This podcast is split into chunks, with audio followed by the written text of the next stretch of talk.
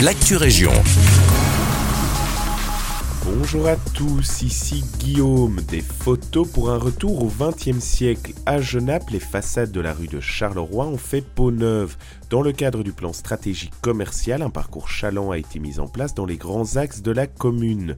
Ce parcours propose des clichés anciens de lieux emblématiques disposés à même la façade sous forme de bâches couvrantes. C'est ce qui est arrivé au numéro 3, 5 et 7 de la rue de Charleroi dans l'attente de la rénovation urbaine du quartier.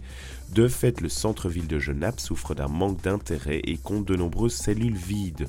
Une initiative donc qui donnera une petite idée de la grande activité commerciale régnant dans la ville au siècle passé. Le Brabant wallon à l'assaut de l'énergie verte dans le zoning nord de Wavre, des panneaux photovoltaïques seront bientôt installés sur les toits de quatre bâtiments administratifs du Brabant wallon. Une façon pour la province de faire un pas de plus vers l'autoconsommation et la réduction de ses coûts énergétiques. Avec cette installation, le Brabant Wallon espère tendre vers une couverture maximale des besoins moyens en électricité en heure pleine des quatre bâtiments ainsi que des futures bornes de recharge de voitures.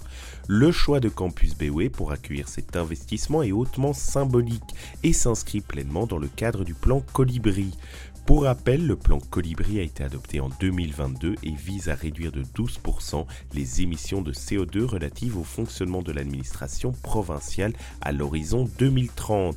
A noter que le coût de l'investissement s'élève à 400 500 euros et que les panneaux devront être installés entre février et fin juin 2024 concert de la fondation Yves van der Keuzen à la Musica Mundi School à Waterloo. Ce vendredi 25 novembre se tiendra dans l'ancien couvent de Fischermont une soirée musicale en présence de grands talents parmi lesquels Alexandre de Bruce, Mark Rowells, une violoniste de la chapelle musicale Reine-Elisabeth préparant le concours Reine-Elisabeth 2024, les élèves de la Musica Mundi School, les pastoraux petits chanteurs de Waterloo ou encore le chœur des hommes des Amis Croches. Le 24 novembre 2020, Yves van der Keuzen avait été emporté par le virus du Covid.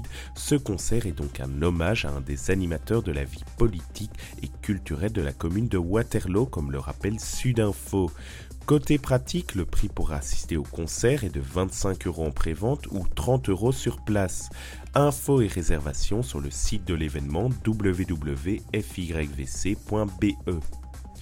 C'est la fin de cette Actu merci de nous écouter et un agréable jeudi avec nous.